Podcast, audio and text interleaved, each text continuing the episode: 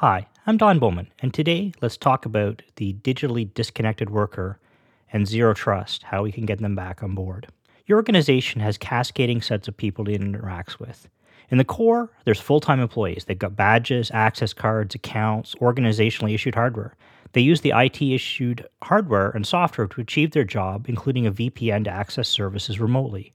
You create IT managed identities, often in systems like Google G Suite or Microsoft Active Directory. The next tranche of team members are contractors. Indeed, these users you might treat no differently than full time staff. But some contractors are in specific job roles which do not require them to have IT managed hardware accounts. They may be specialists who work outside the building. These users might have no corporately managed identity. Examples could include transit drivers or janitorial services. After these people, we have team members that are even more digitally disconnected seasonal temporary workers, temporary consultants, workers from affiliated but arm's length organizations. In a municipal environment, these could include lifeguards for the pool, workers in the library system, or local social service providers. Traditionally, these other tiers of users were ignored from an IT standpoint. Pay stubs were delivered on paper, policies were posted on a bulletin board. Some organizations would use shared accounts on kiosk or shared computers for online learning management systems. COVID 19 has accelerated the thinking around these users. How can we furlough users, tell them to check the intranet for details on what's changed and when they can come back to work if they have no access to our intranet? How can we ask them to use a mail drop for their pay stub or timesheets if we're asking them not to come into the building? Identity management, authentication, and role management, authorization are the two key disciplines we need to improve if we are to solve the problem of connecting the digitally disenfranchised. A zero trust architecture allows us to seamlessly access to any resource from any device for any user from any network, and it does it more securely. Zero trust splits the user identity from the user authorization. It moves from a perimeter based security practice to a fine grained user and resource control one.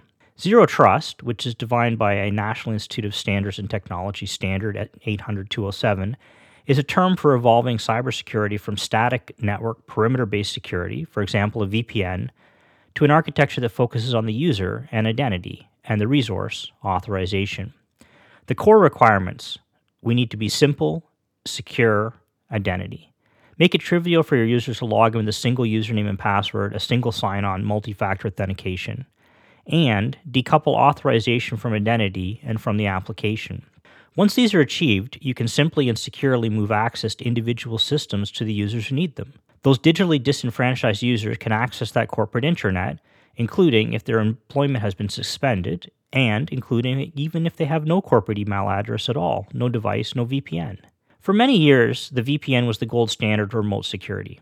You kept inside your network isolated, except for a few users with curated software and managed devices. But that VPN has a large cost managing the client software. It's a stateful device. It doesn't scale well as we add users. It doesn't behave well with foreign network firewalls. And, most importantly in 2020, it nearly completely breaks remote collaboration tools like video conferencing. A VPN forces all traffic through your corporate network, so your video conferencing flows from your home to your company and then back out to the internet to the other people. In this model, the corporate network becomes a choke point. Rather than scaling as you add staff, your performance drops off and the productivity goes down. Work from home has accelerated this problem. The VPN it was also masquerading as a secure solution. Years ago, every server had a well known port and IP. VPN rules, in conjunction with a firewall, were written to try and segment, isolate all of this pairwise communication. Now that users are remote and mobile, we can't know their IP. Some services moved to SaaS and cloud. The IP is inherently unknowable there. Many organizations now have little or no network segmentation at all. The VPN has become a big, giant on off switch rather than a precision allow deny method. Once your VPN, once you VPN in, you're infinitely trusted, the opposite of zero trust.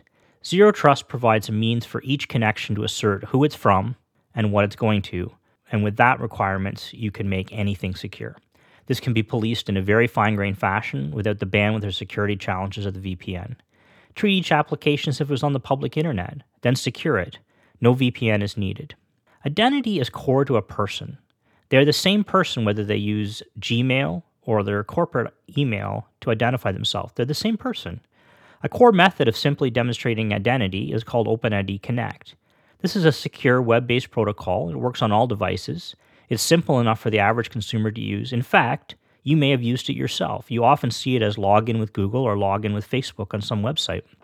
In conjunction with OpenID Connect, we propose federating multiple sources of identity. These can include affiliated organizations, the library, the police, or social providers, Google, Facebook, Twitter. To confirm identity, we propose ubiquitous, simple multi factor authentication. In a corporate world, this is often done with an RSA SecurID fob or a USB Universal Second Factor device like a YubiKey or a Google Titan. In this newly expanded identity world, these have become very expensive and complex. We propose instead allowing the device that all users have easy access to to be that trust store, and that's their mobile phone. Everybody's got one. A mobile phone can support web push. The user will receive a push notification on their registered device saying, Is this you trying to log in? It can support authenticator apps like Twilio's Authy or Google Authenticator or Microsoft Authenticator. These have a QR code and a PIN number, and you register them.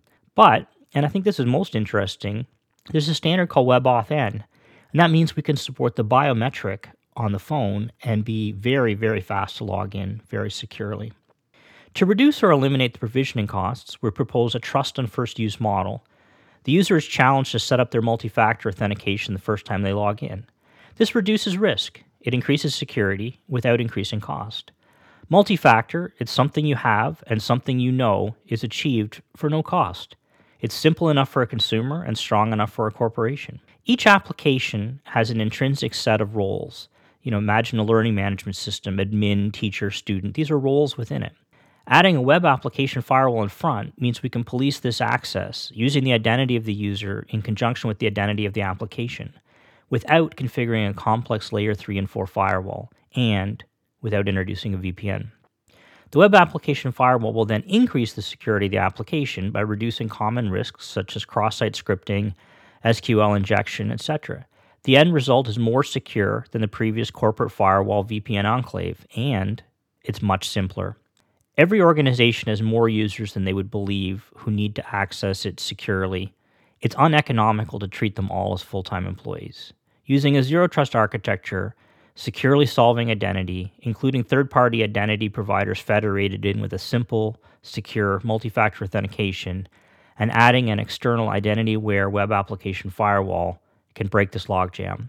Make any application available to any user on any device on any network today and do it without a VPN. You'll increase your security and you'll make those users happier. Hope you enjoyed this today. And remember, if you're interested, subscribe, check out our YouTube channel. My name is Don Bowman, and I'm from Agilicus.